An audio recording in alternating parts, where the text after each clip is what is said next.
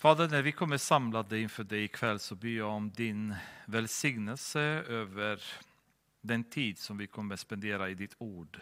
Så du ger oss visshet och förstånd. Jag ber att din ande ska fylla var och en som lyssnar och mig som talar och låta ditt ord fortsätta att arbeta som en tvåeggad svärd i vårt hjärta. Så den eh, delar och ta bort allting som behöver renas bort ur våra hjärtan så det finns plats för mer av dig, din helige Ande. Jag tackar dig Fader för den här möjligheten att kunna närma oss ditt ord och ta del av det du har för oss. Tack Fader för all den mat som du matar oss med. Låt det bara vara nyttigt för våra kroppar, för vårt sinne, för vår själ. I Jesu namn ber vi. Amen. Då får ni varsågoda att öppna igen i Klagovisorna och det är andra kapitlet som ni kan öppna till idag.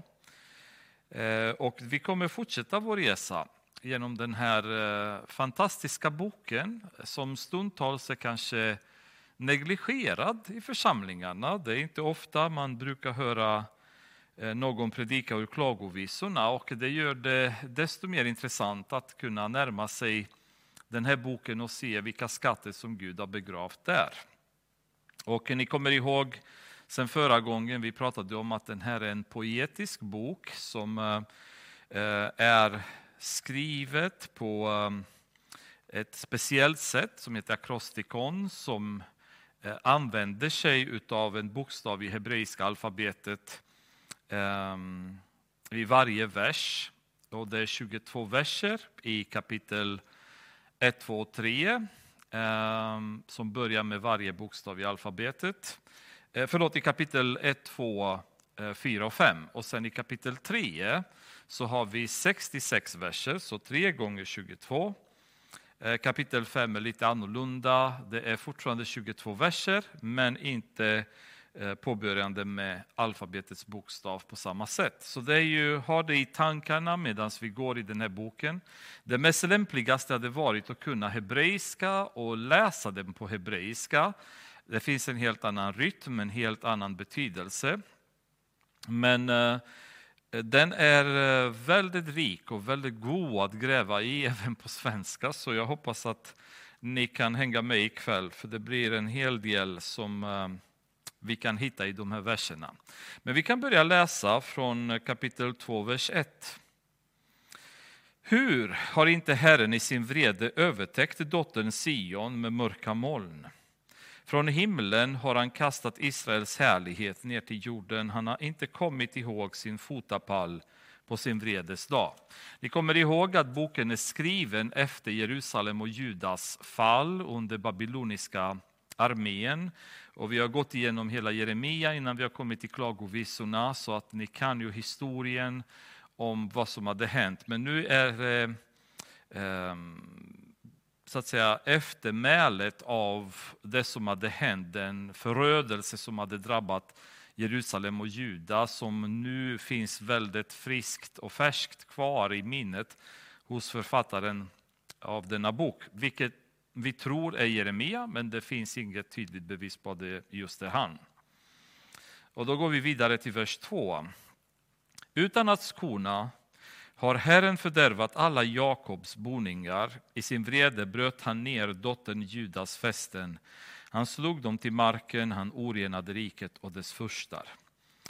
Ehm, det är bra att bara specificera för den som inte kanske är lika bekant med Bibeln och språket Um, ifall någon nyare kristen, nyare i tron, inte riktigt uh, känner till bibelspråket ehm, um, lika bra, att när man pratar på det här sättet som i vers 2 och, och står utan att skona har Herren fördärvat alla Jakobs boningar. Det man menar det är ju Israels boningar, det vill säga landets boningar.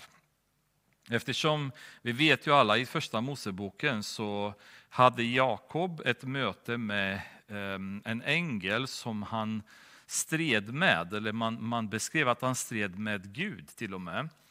Och eh, efter den striden så blev Jakob haltande. Men han blev också välsignad och hans namn byttes från Jakob eh, till Israel. Och eh, i profetiska böcker i Gamla testamentet många gånger så pratar man om Israel och andra gånger så pratar man om Jakob. Men det betyder samma sak, nationen Israel. I vredens hetta högg han av varje horn i Israel. Eh, horn i också bibelspråket definierar oftast makt eller kungar eller ehm, Ehm, länder kan vara stundtals. Men det blir en, en maktsymbol eh, då när Gud i hans vrede högg han av varje horn i Israel, det vill säga alla maktsymbolerna i Israel, allting som landet stod för raserades av Gud. Han drog tillbaka sin högra hand när fienden kom. Jakob förbrände han, likt en flammande eld som förtär allt runt omkring. Han spände sin båge som en fiende, hans högra hand var redo, lik en ovän dödade han allt som var ljuvligt för ögat. Över dottern Sions hydda utgöt han sin vrede som en eld. Herren var som en fiende, han fördärvade Israel, han fördärvade alla dess palats, han förstörde dess fästen. Han hopade hos dottern Juda bedrövelse och jämmer. Han bröt ner sin boning som en trädgård. Han förstörde sin mötesplats, högtid och sabbat lät Herren falla i glömska i Sion. Och i sin brinnande vrede förkastade han kung och präst. Herren förkastade sitt altare, han övergav sin helgedom. Murarna omkring hennes palats gav han i fiendens hand. De ropade högt i Herrens hus som på en högtidsdag. I vers 6 och 7 så visar hur starka symboler för judarnas tro på Gud hade offrats, hade förstörts. Och det, det sägs att Gud har varit med i det. Gud har tillåtit att detta skulle förstörts. Och det var eh, grejer som han hade rankat som högst tidigare i relationen mellan honom och judarna. Bland annat sabbaten, högtiderna som hade givits ehm, till Mose i Moseböckerna. Vi läser om listor fulla med regler kring högtider och sabbatsfiranden. Och likaså så förkastade Herren sitt altare. Ehm, han övergav sin helgedom. Ni kommer ihåg att när Eh, Skung kung Salomo byggde templet, som var en, eh, ett uppdrag i sig som var helt fantastiskt. Det var runt 150 000 människor som arbetade till att bygga det här templet. Inga kostnader hade på något sätt hållits undan utan han hade spenderat enorma summor pengar eh, för att bygga det här fantastiska eh, boning som de kallade för Guds hus. Då. Um, och när allting var klart så kom eh, Gud i form av ett moln som fyllde hela templet. Och han, han fyllde templet med sin närvaro. Och på så vis så blev det Guds helgedom, alltså en stark symbol för judarnas tro. Men alla dessa symboler så har Gud eh, Eh, förstört. Han hade tillåtit eh, fienderna att komma in och ropa högt. Alltså, ni föreställer er horder av kaldéer som bara invaderar templet och skriker och gormar och gapar och svär och förstör. Och detta i Guds tempel. Så det finns en sån sorg i författarens hjärta över att se detta som var grundpelarna för Israel och Judas tro och religion eh, haverera och detta med Guds tillåtelse på grund av synden som hade varit i landet. Och Gud hade sagt från början när David ville bygga ett tempel åt honom. Han sa till David att jag behöver ingen tempel. Eh, hela världen är, är Guds fotpall. Så han, han har inget behov av att bo i ett tempel. Han bor inte i hus som är byggda av män. Eh, men David ville ändå jättegärna ha ett hus eftersom han tyckte det var hemskt att David skulle bo i ett palats men Gud har inget hus. Ehm, och, och Gud sa ifrån men sen tillät han ändå Salomo att bygga templet och han, ehm, han fyllde templet med sin närvaro. Och templet fick byggas enligt de regler som Gud hade gett Mose eh, tidigare. Eh, men de här bitarna i Guds ögon representerar ingenting om människorna lever i synd. Alltså om vi går igenom våra kristna ritualer och vi har den här religiositeten om att vi går till kyrkan på söndag och vi går till bön och vi går till bibelstudium och vi eh, sjunger i kören och vi, vi håller de här religiösa ritualerna. Vi ber till maten och, och vi ber när vi går och lägger oss på kvällarna och eh, vi läser några ord i Bibeln då och då. Alltså vi går igenom allt detta, men vårt hjärta är, är ruttet. Så har inte de här ritualerna något som helst värde i Guds ögon. Och det är vad, vad författaren får fram här. Eh, att det som hade varit så betydelsefullt för judarna var inga problem för Gud att bara låta förstöras.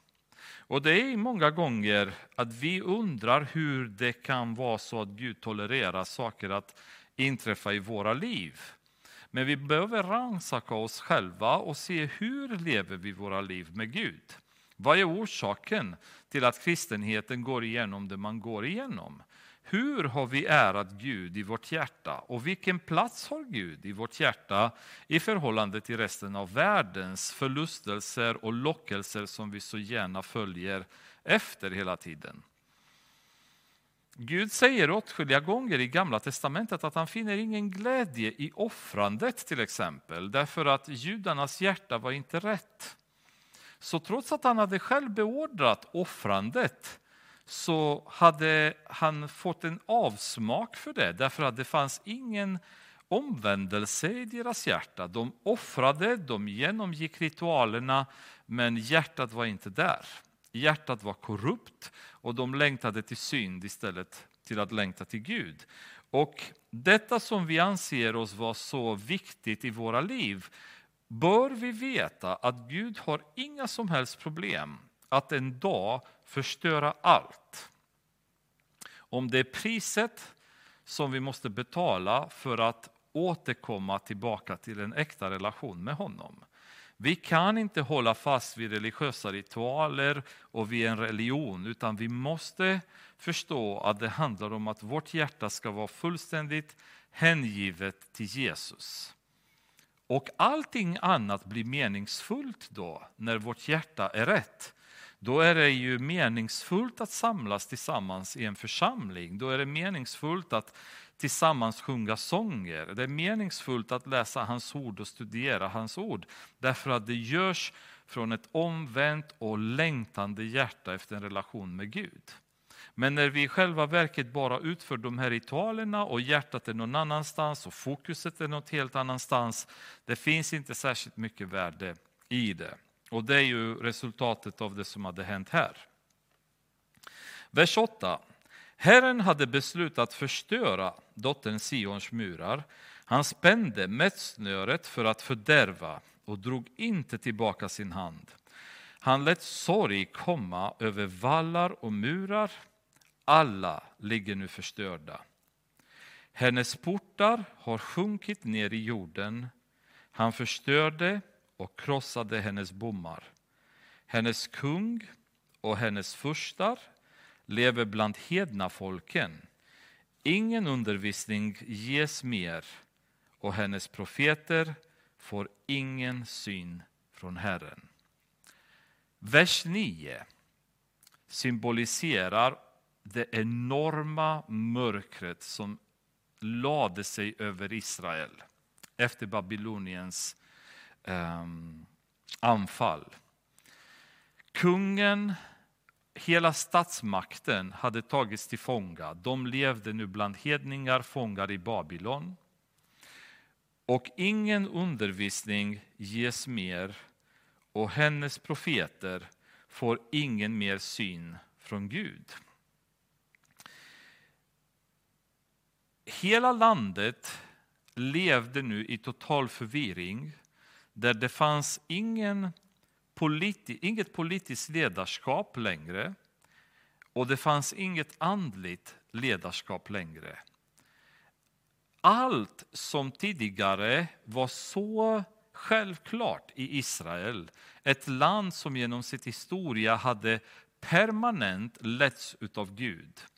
Åtskilliga gånger så hade Gud stakat av vägen där landet skulle utveckla sig genom de kungar de har haft, genom de profeter, gudsmän som hade permanent förmedlat för folket Guds vilja. Nu befinner de sig i ett läge där ingen undervisning ges längre. Inga profeter får någon syn från Gud för att kunna kommunicera någonting till folket. Total mörker som lägger sig över hela landet. Och det måste ha varit för folket en hemsk situation att hamna i när Gud hade vänt ryggen mot folket och han talade inte längre till dem.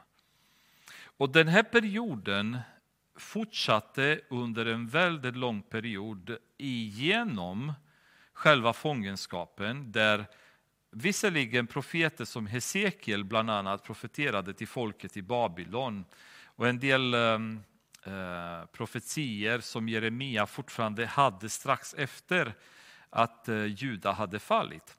Men i grunden så är landet eh, disorganiserat och utan något andligt ledarskap längre. Efter att judarna börjar komma tillbaka från Babylon, då kommer Esra som återigen börjar etablera undervisningen i landet. Så han börjar starta synagogor runt omkring i landet och börja undervisa Guds ord till folket på nytt.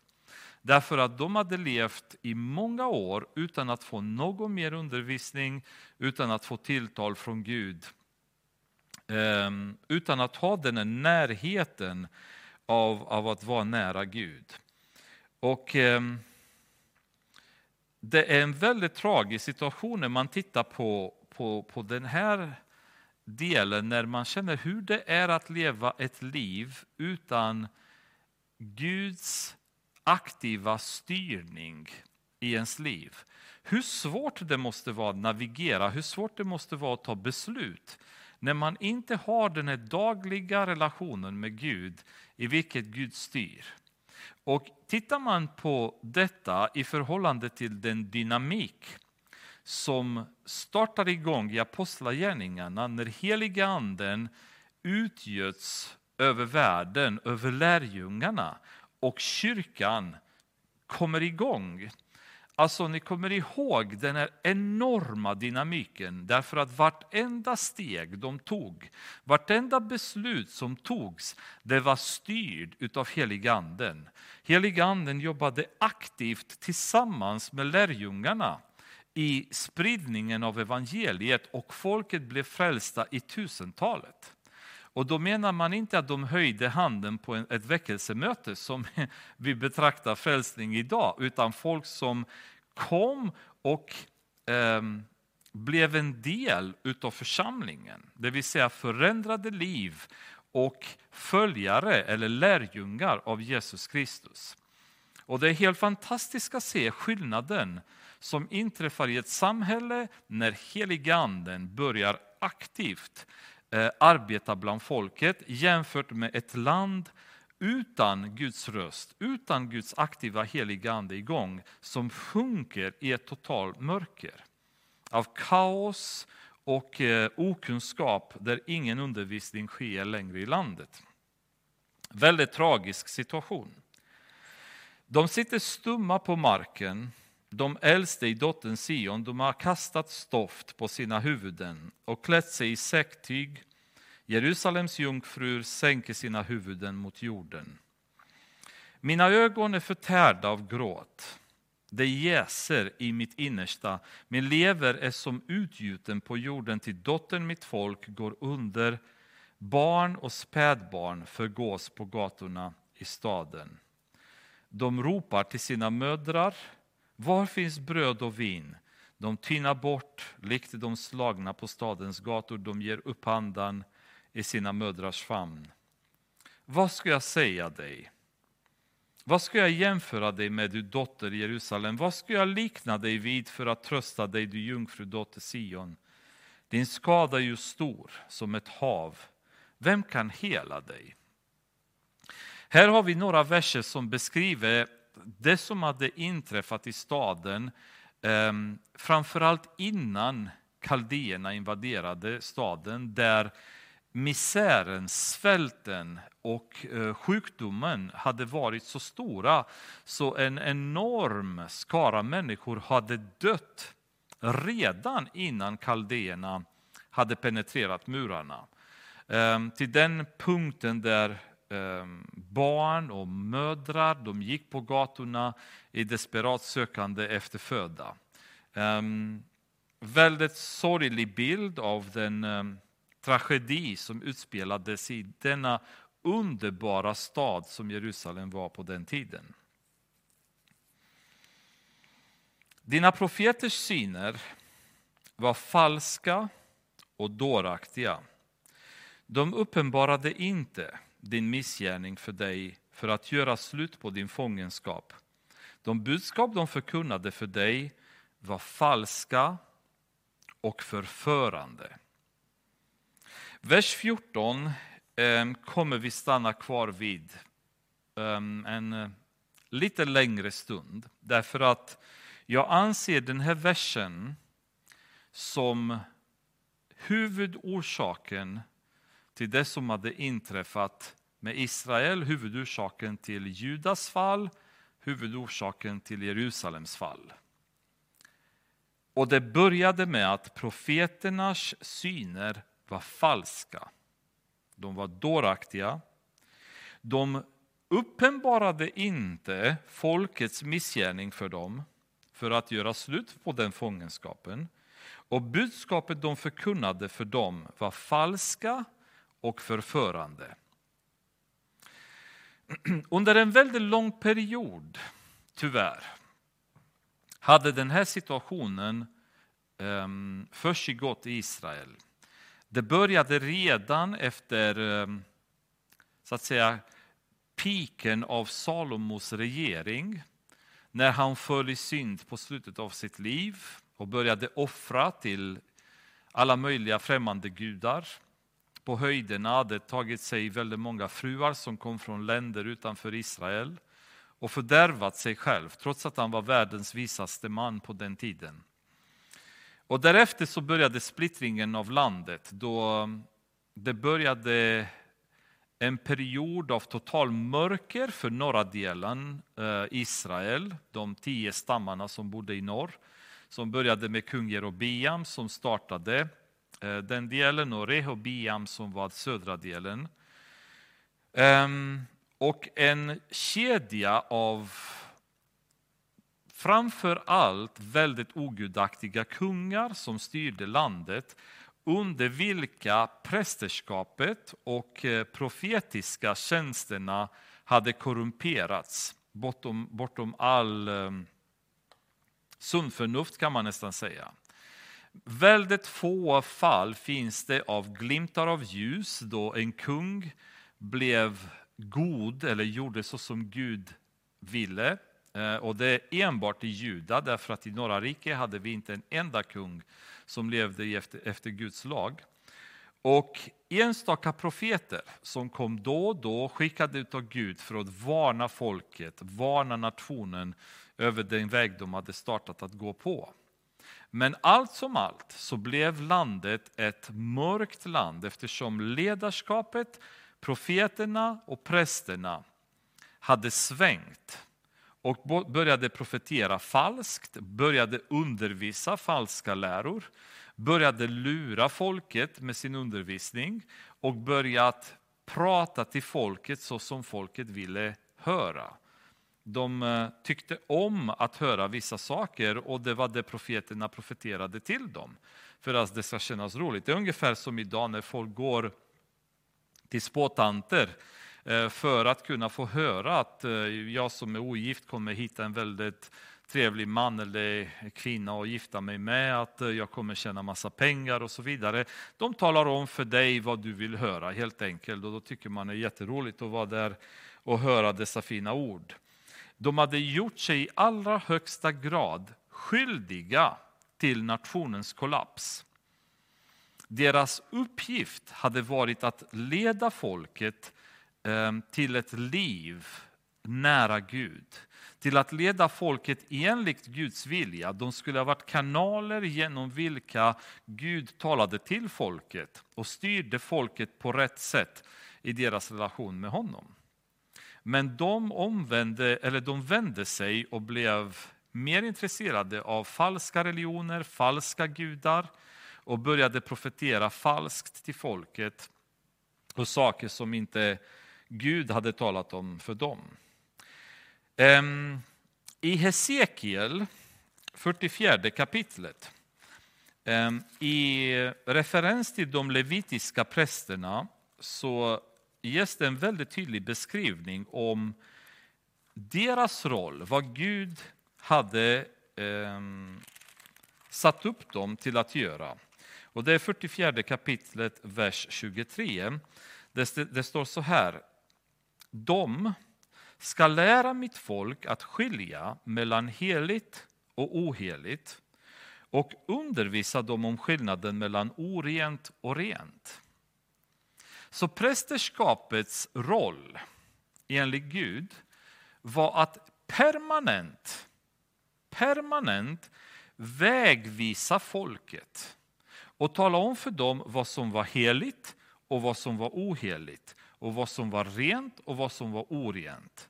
För att på så vis hela tiden visa folket den rätta vägen som de var tvungna att vandra på. Som Gud ville att de skulle gå på. Men det som hade hänt med åren det är att profeterna hade börjat profetera om det som var oheligt. Prästerna hade börjat utöva oheliga ritualer, orena ritualer. Det betyder inte att folket inte hade ett ansvar. Men Gud håller den här eliten, religiösa eliten ansvariga för det förfall som landet hade hamnat i.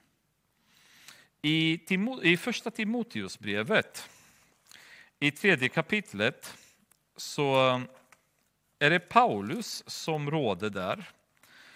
Och han säger så här, om vi börjar läsa från vers 1. Och det pratas om församlingsledarens egenskaper. Om någon gärna vill få en församlingsledares tjänst så önskar han sig en god uppgift. En församlingsledare ska vara oklanderlig, en enda kvinnans man, nykter, förståndig, aktad, gästfri och en god lärare. Han får inte missbruka vin eller vara våldsam utan ska vara vänlig, fridsam och fri från penningbegär. Han ska ta väl hand om sin familj och se till att hans barn lyder och visar respekt. Men om någon inte förstår att ta hand om sin egen familj, hur ska han då kunna ta hand om Guds församling? Han ska inte vara nyomvänd så att han blir högmodig och döms av den som förtalar honom. Han ska också ha gott anseende bland dem som står utanför så att han inte får dåligt rykte och fastnar i djävulens snara. Väldigt många egenskaper som Paulus anser är ett krav när man blir en församlingsledare, en, ledare i Guds kropp.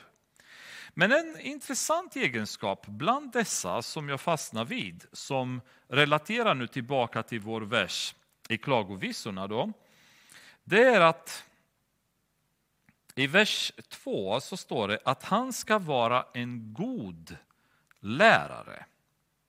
Han ska vara en god lärare, alltså en person som ska kunna lära folket. Som man ska undervisa församlingen om Guds vilja, om Guds ord. En viktig egenskap som Paulus säger att en församlingsledare måste ha. Om eh, vi går vidare och öppnar i eh, Titus, bara några sidor bort. och sen kapitel 1, vers 9. Då säger Paulus så här. Han ska hålla sig till lärans tillförlitliga ord så att han genom en sund undervisning kan uppmuntra andra och vederlägga motståndarna. Ännu mer utvecklat av vad det kravet innebär. Att församlingsledaren måste genom en sund undervisning uppmuntra men också vederlägga motståndarna, alltså utrusta församlingen med kunskapen om Guds ord för att kunna stå emot de falska doktrinerna som kommer in bland folket. De falska idéerna som andra sprider in i församlingarna. För Paulus har varnat just att sådana människor finns som springer omkring och vill fördärva med sin undervisning i församlingarna. Och för att, för att stoppa detta så måste församlingsledaren kunna undervisa korrekt församlingen, att utrusta eh, församlingen med Guds ord. Och Det är väldigt intressant att detta tas upp. Dels i Hesekiel 44, där det krävs att prästerna ska kunna tala om för folket vad som är heligt, oheligt, rent och orent. I Nya testamentet församlingsledaren ska kunna undervisa församlingen. Ehm, Jesus, ehm, när han skickar eh, lärjungarna och han, han talar till Petrus, han, han säger till honom mata mina får, mata mina lamm.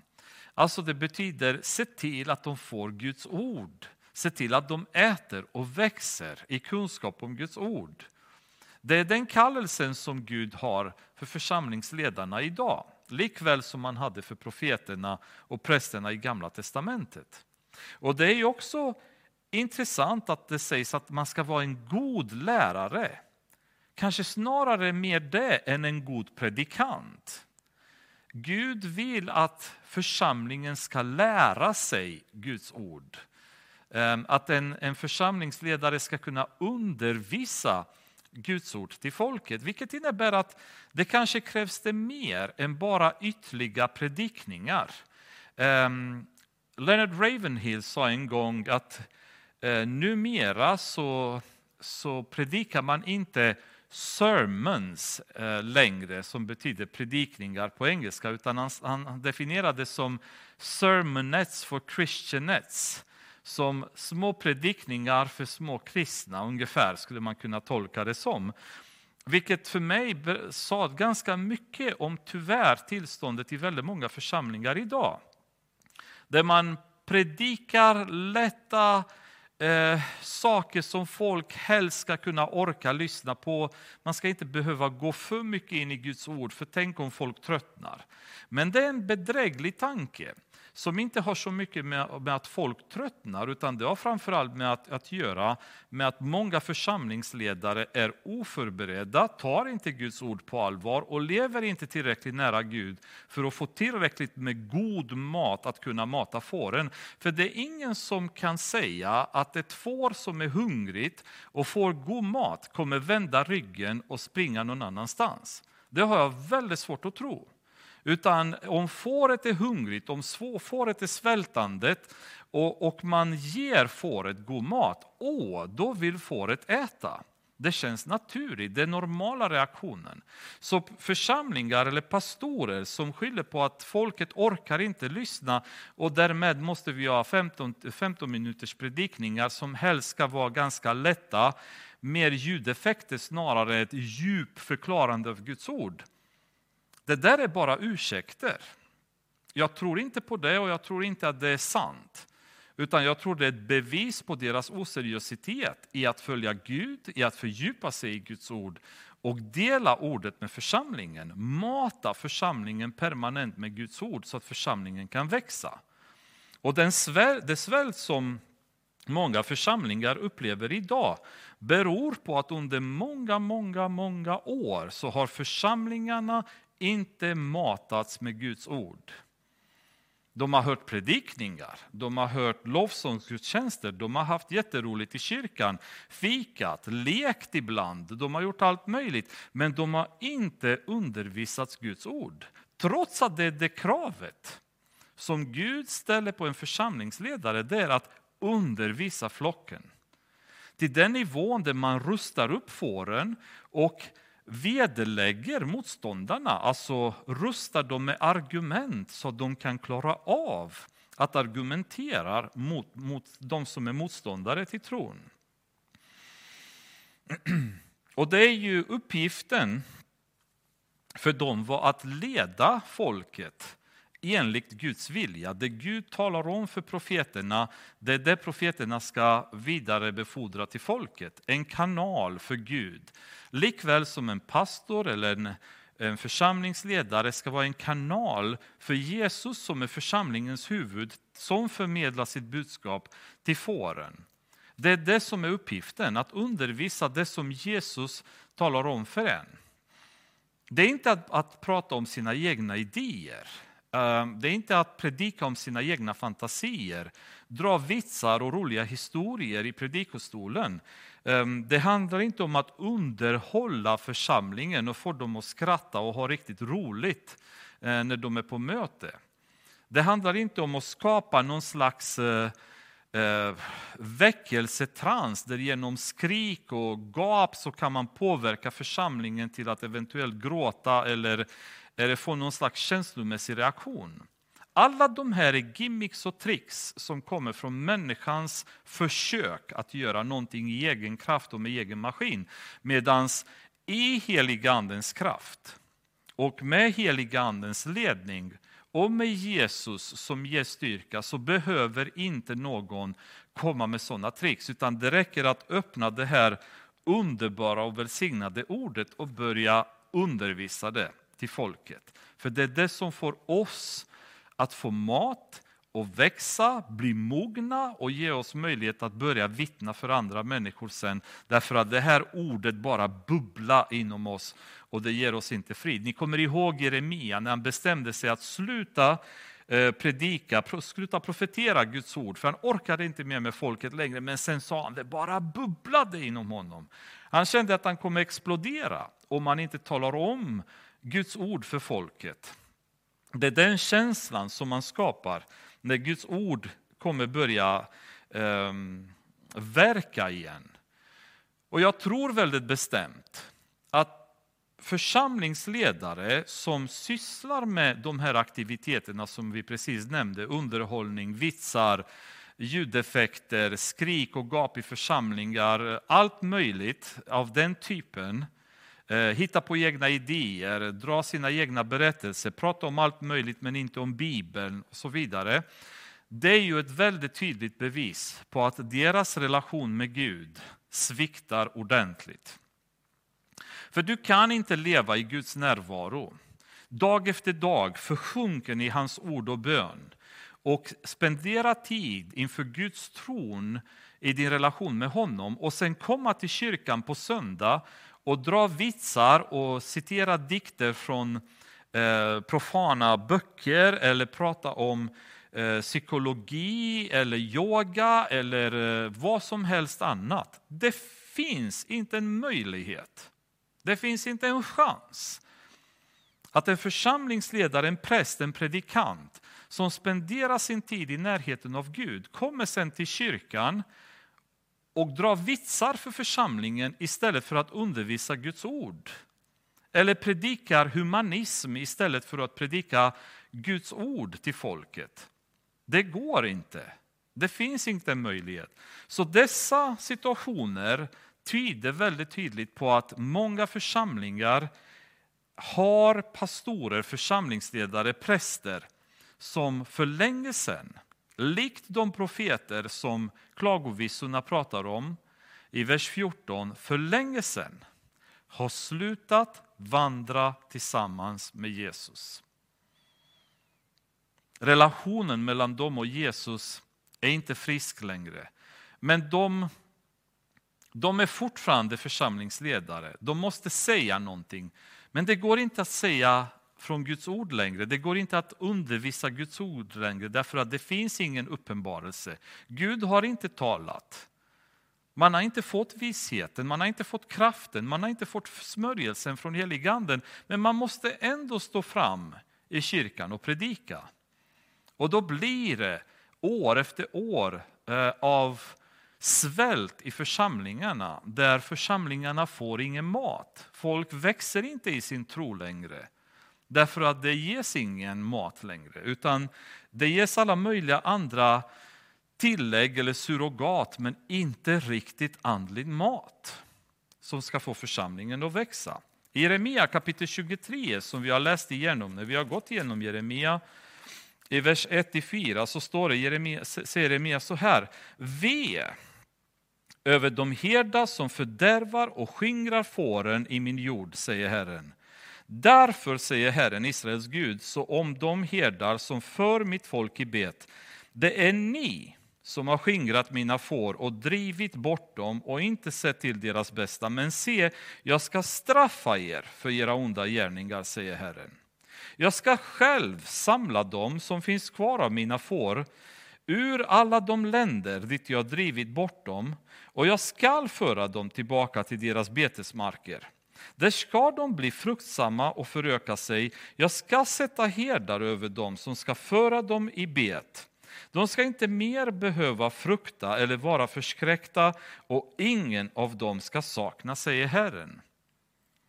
En väldigt hård dom mot eh, herdarna som hade helt enkelt eh, inte skött sina uppgifter. Att sköta om fåren, tar hand om dem, matar dem, vårdar dem. Och Gud säger, jag kommer inte släppa dem, jag kommer se till att de får rätt herdar och de får rätt personer som tar hand om dem. Men det finns ett pris att betala för detta och om vi vänder till Hesekiel, 16 kapitel, eller förlåt, Hesekiel 3 kapitlet, eh, börjar med vers 16, så säger Herren så här, eller Hesekiel säger så här, men efter sju dagar kom Herrens ord till mig. Han sade, du människobarn, jag har satt dig till väktare för Israels hus, för att du på mina vägnar ska varna dem när du hör ett ord från min mun. När jag säger till den ogudaktige, du ska dö, och du inte varnar honom och inte säger något för att varna den ogudaktige för hans ogudaktiga väg, och så rädda hans liv, då skall den ogudaktige dö i sin missgärning, men hans blod ska jag utkräva av din hand. Men om du varnar den ogudaktige och han ändå inte vänder om från sin ogudaktighet eller sin ogudaktiga väg, då ska han dö i sin missgärning, men du har räddat din själ. Och när en rättfärdig man vänder om från sin rättfärdighet och gör det som är orätt, då ska jag lägga en stötesten i hans väg och han ska dö. Om du då inte har varnat honom ska han dö i sin synd. Man ska inte komma ihåg de rättfärdiga gärningar han tidigare har gjort, men jag ska utkräva hans blod av din hand. Men om du varnar den rättfärdige för att synda och han avhåller sig från synd, då ska han få leva därför att han lät varna sig och själv har du räddat ditt liv. Och vers 27, men när jag talar med dig ska jag öppna din mun och du ska säga till dem, så säger Herren, Herren. Den som vill lyssna, han må lyssna och den som inte vill, han får låta bli, till det är ett upproriskt folk väldigt, väldigt drastiska ord. Där Gud säger till Hesekiel, jag kallar dig för att gå och varna den här nationen. Varna de här människorna om var de är på väg. Och gör du inte det så kommer jag kräva deras blod ur din hand. Om jag skickar dig för att undervisa mitt ord, om jag sätter dig som en ledare för folket, en profet i en församling, och du missköter det där jobbet så har Gud ett krav från oss. Och att vara församlingsledare, säger Paulus, är en bra sak, men det medför ett väldigt stort ansvar. Där man måste vara medveten om att ens roll är att sköta om flocken, värna om flocket, mata flocket hela tiden. Likväl så tänker vi på de människor som är där ute i världen, som måste höra evangeliet från oss. Och de går förlorade och Gud säger om de inte omvänder sig, de ska dö. Men Gud kommer undra, vad har vi gjort med våra talanter? Vad har vi gömt vår talang någonstans? Varför har vi inte använt det till att predika evangeliet, till, att få mer frukt, eh, mer skörd in i, i, i Guds rike? Hur kommer det sig att vi har varit tysta och aldrig predikat om honom, aldrig pratat med människor om honom? När vi ser att de är på väg till döden, varför har vi inte sagt någonting till dem? Jo, men tänk om de inte lyssnar. Tänk om de tror att jag är fanatiker. Tänk om jag tror att jag är en galen pingsvän. Men Gud säger, det har inte det med det att göra, för det kan mycket väl vara så, säger han i Hesekiel, att de vägrar att lyssna på dig. Men då har du räddat din själ. Du har talat om för dem om vad som kommer hända. Vill de ändå inte lyssna, det är deras val. Men du är en kanal genom vilken Gud behöver tala till folket och den munnen får inte vara stängd. Predika evangeliet i tid och otid, säger Paulus, därför att det är viktigt. Vi vet aldrig om människorna blir frälsta. Vi vet aldrig om människor svarar på Guds kallelse om vi inte predikar det för dem. När Jona blev kallad av Gud så, var, så blev han kallad att åka och profetera över Ninive.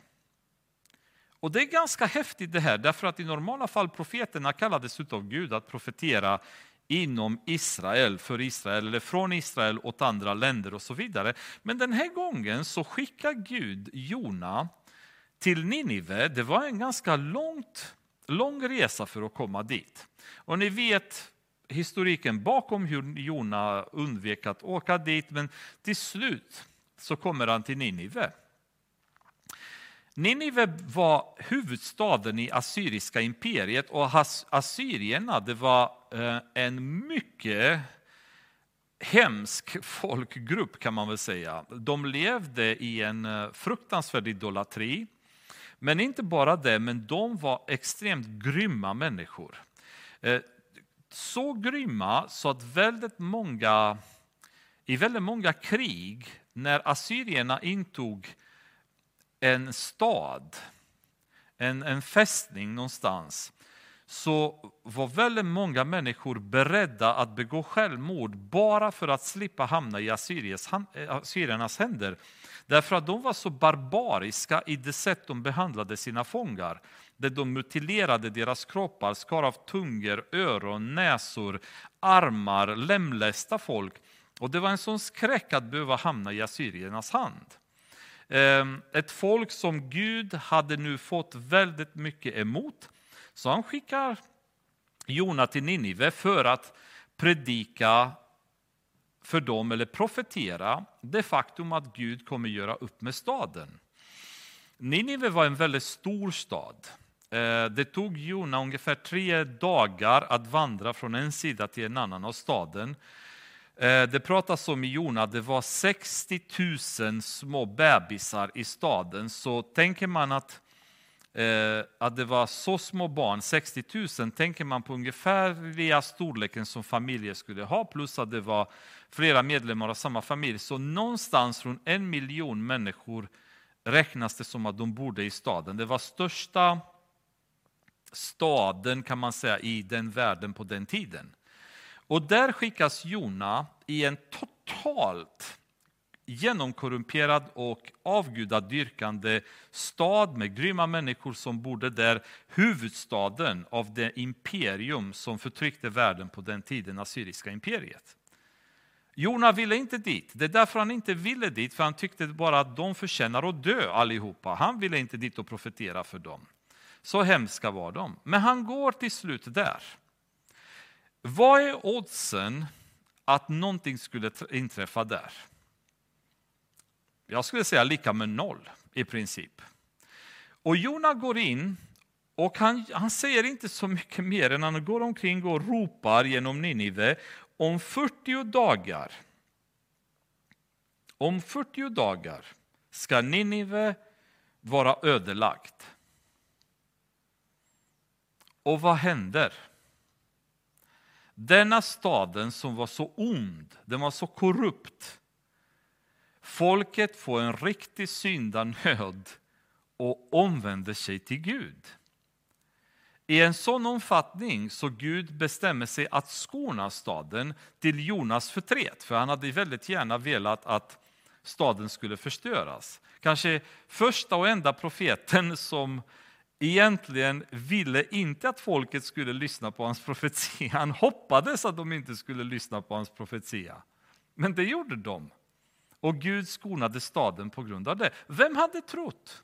Vem skulle tro att om jag ger mig ut och börjar predika Jesu evangeliet i en miljö som är mig fientlig, som jag tycker att det där är helt omöjligt att göra någonting bland. Vem vet? Om inte Gud har förberett de hjärtan för att lyssna på det han har att säga och resultat kommer blomstra, människor kommer bli frälsta, församlingar kommer etableras och växa.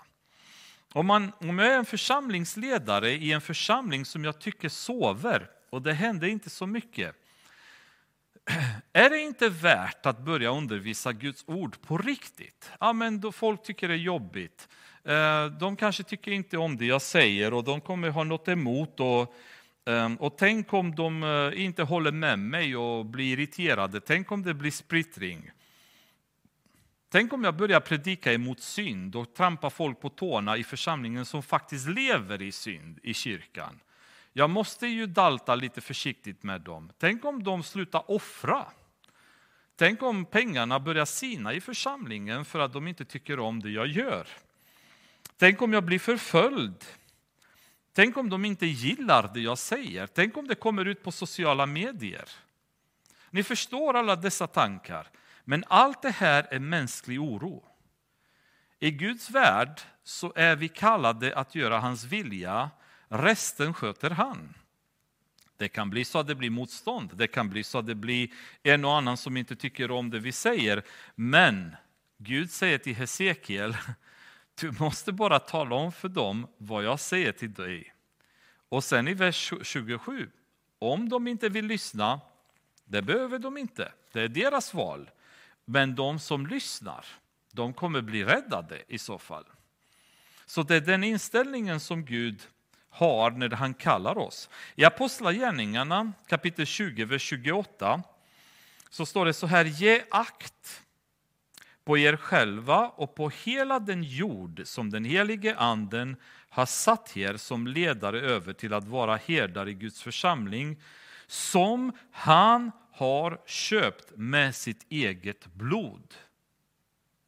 Ni förstår varför är det så allvarligt när ledare i Guds församling missköter församlingen. För det här är församlingen som Jesus har gett sitt liv för och betalat med sitt eget blod. Och då ska någon stå där framme och prata om något annat än Jesus. Ska man ha en Sofia-mässa där man tänder ljus och dyrkar eh, Sofia istället? Som svenska kyrkor gör, en del av dem. Ska man prata yoga i församlingen? Ska man spela musik som, tycker om, som, som gör att folk kanske tycker det är roligt att komma till kyrkan? Om vi spelar ABBA kanske, då kommer folk på mötena. Ska man hela tiden försöka att hitta på mänskliga tricks för att få människor att komma till församlingen? Eller ska man tänka att det här är församlingen som Jesus har gett sitt liv för? Han har spillt sitt blod för. Då bör den som sköter församlingen ge akt på sig själv och den jord som den heliga anden har satt en som ledare över. Vad är herdens uppgift? Det är ju att mata fåren, att skydda fåren, att sköta om fåren. Om vi går tillbaka till Hesekiel, eh, vi, vi kommer inte därifrån, eh, kapitel 34. Det står så här, eh, 34, vers 1-8 kan vi läsa. Herrens ord kom till mig. Han sade, du människobarn, profetera mot Israels herdar, profetera och säg till dem. Så säger Herren, Herren, ve er, ni Israels herdar som bara tagit hand om er själva, skulle inte herdarna ta hand om jorden? Istället åt ni upp det feta. Ni klädde er med ullen och slaktade de gödda djuren. Men ni tog inte hand om jorden. De svaga stärkte ni inte, de sjuka botade ni inte, de sårade förband ni inte. De som drivit vilse förde ni inte tillbaka, de förlorade sökte ni inte upp, utan med hårdhet och grymhet härskade ni över dem. De skingrades eftersom de inte hade någon herde. De blev till mat åt alla markens djur när de skingrades. Mina får irrar nu omkring på alla berg och alla höga kullar. Över hela landet är mina får kringspridda utan att någon frågar efter dem eller söker upp dem. Hör därför Herrens ord, ni herdar, så sant jag lever, säger Herren, Herren, sannerligen, därför att mina får har lämnats till rov och därför att mina får har blivit ett byte för alla vilda djur, de har ju ingen herde, och eftersom mina herdar inte frågar efter mina får, då herdarna bara tänker på sig själva och inte på mina får, därför, ni herdar, hör Herrens ord. Så säger Herren, Herren, så jag är emot herdarna och skall utkräva mina får ur deras hand och göra slut på deras herdetjänst.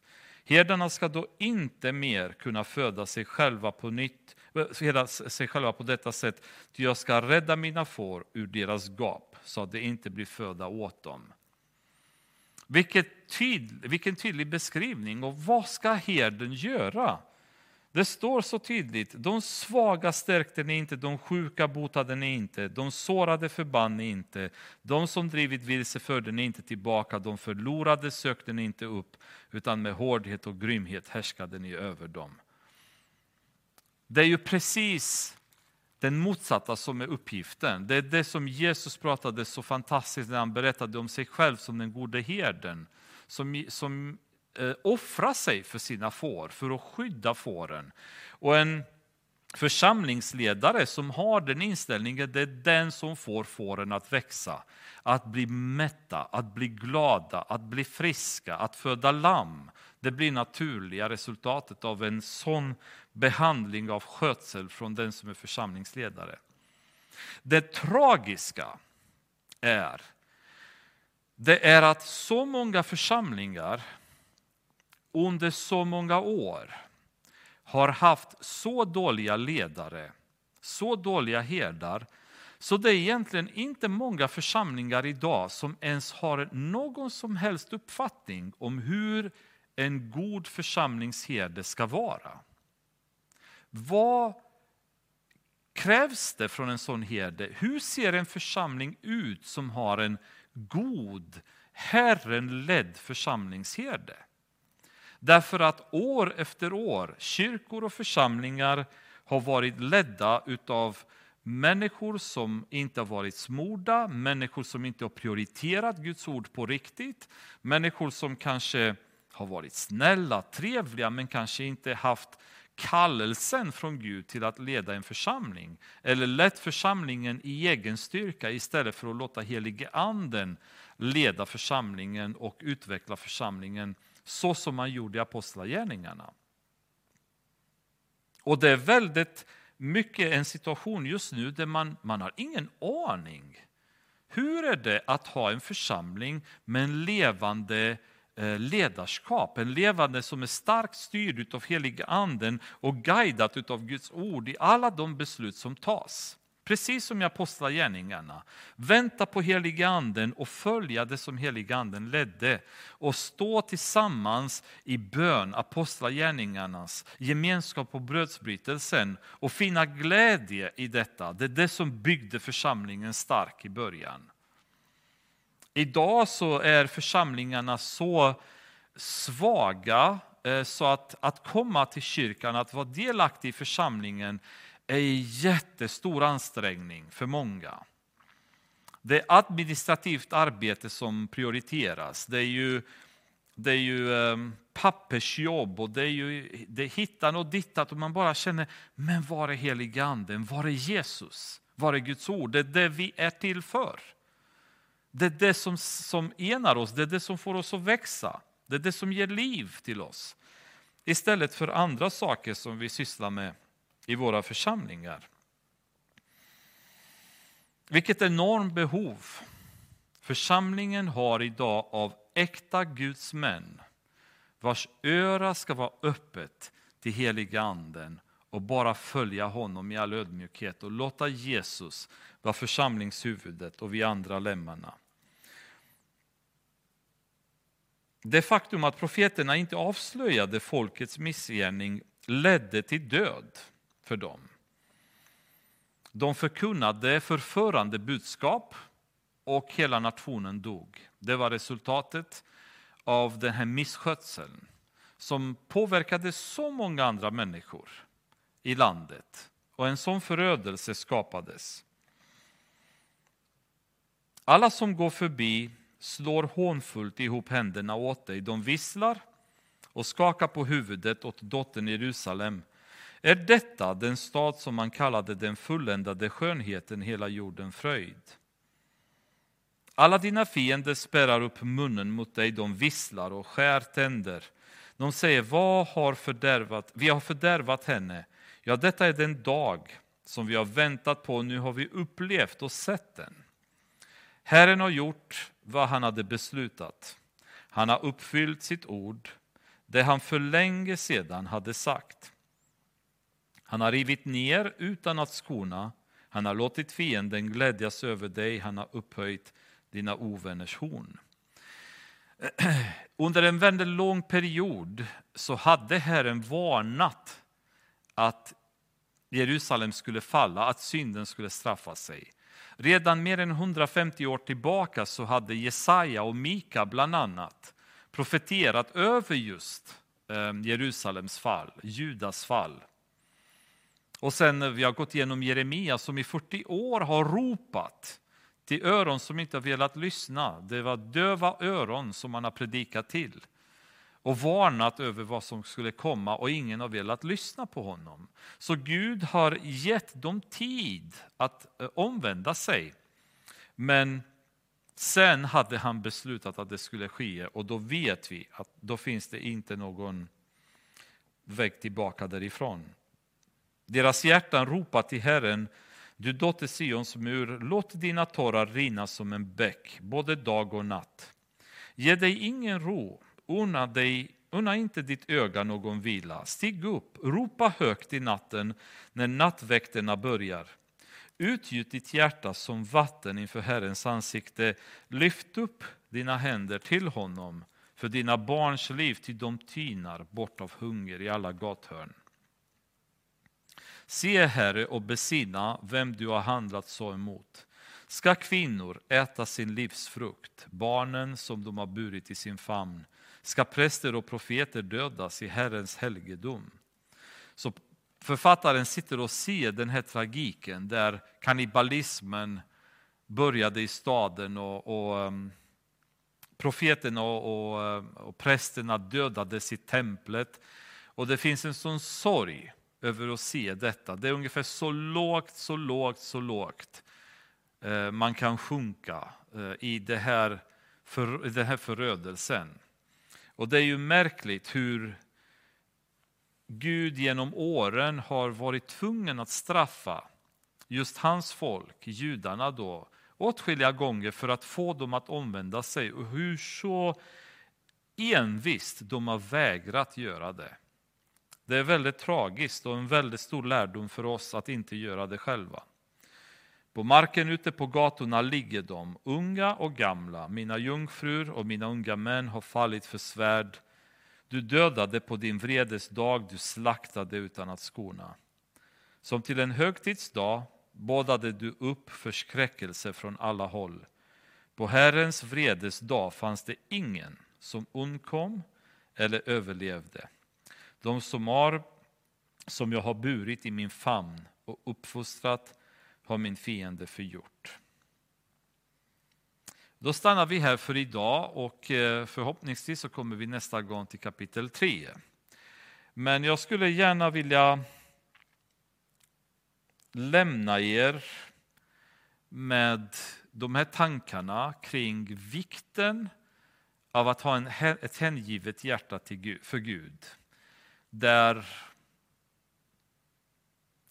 mindre av världen får plats. Jag skulle säga ingen av världen, men man vet hur tufft det är att rensa det som har nästlat sig in i våra hjärtan. Men att vi så småningom börjar tränga ut världen ur våra hjärtan så det blir ett fritt spelutrymme för heliganden att disponera över. Så att vi kommer till den punkten där vi lever under hans ledning dag och natt och vi, vi följer hans vilja. Um, han pratar med oss hela tiden, men hur ofta hör vi honom? Hur ofta skiljer vi hans röst? För om ni tänker um, just nu medan vi står och pratar här så är det så många röster här i luften. Det är så många som talar, Eh, men vi hör dem inte. För att kunna höra dessa så måste vi ta en radioapparat och så börjar vi få rätt kanal och så plötsligt så hör vi rösten som talar till oss. Vi hör musiken som spelas. Men för att kunna höra det så måste vi få in rätt frekvens på kanalen.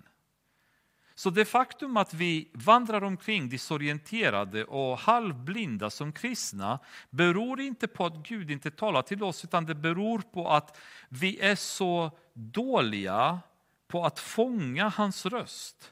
Vi har inte lärt oss frekvensen av Guds röst i våra liv. Hans sätt att tala till oss genom Bibeln, hans sätt att tala till vårt hjärta när vi är i bön ihop med honom. Hans sätt att tala till oss under dagen när vi lever våra vanliga liv.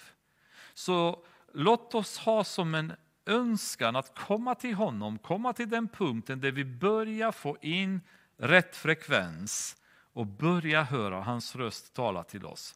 För när den rösten börjar bli igenkännlig i våra liv, oh, vi kommer inte vilja lyssna på något annat. Det är den punkten av vår relation med Gud vi vill komma när vi kan höra hans röst tala till oss. När kärleken börjar kännas på riktigt i våra liv, när Gud talar kärleksfulla ord, när han leder oss, när han hjälper oss i livet. Och det kommer bli en underbar dag. När församlingarna blir ledda på det sättet av andefyllda ledare som tillsammans i Guds undervisning kan styra fåren, kan mata fåren, kan sköta om fåren. Då talar vi om en fantastisk församling som man bara längtar till och vill komma till hellre än göra något annat. Här är det den önskan som vi har nu när vi avslutar det här bibelstudiet och hoppas att du ska välsigna vår församling, Herre, på det sättet att vi ska bara växa tillsammans. Att ditt ord ska få mer plats i våra liv, förändra oss, Herre.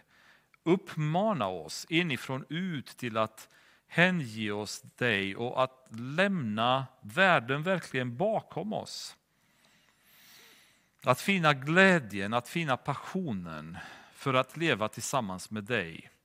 Att du ska ge oss en slags andlig detox, Herre, där vi ska bara, du ska bara avgifta synden och världen ur våra liv och bara ersätta det fullt, fullt ut med din heliga Ande. Jesus, att du bara känner att vi är dina. Vi tillhör dig. Du kan göra med oss precis vad du vill och genom oss kunna beröra många människors liv, Herre. Vi ber detta i ditt namn. Amen.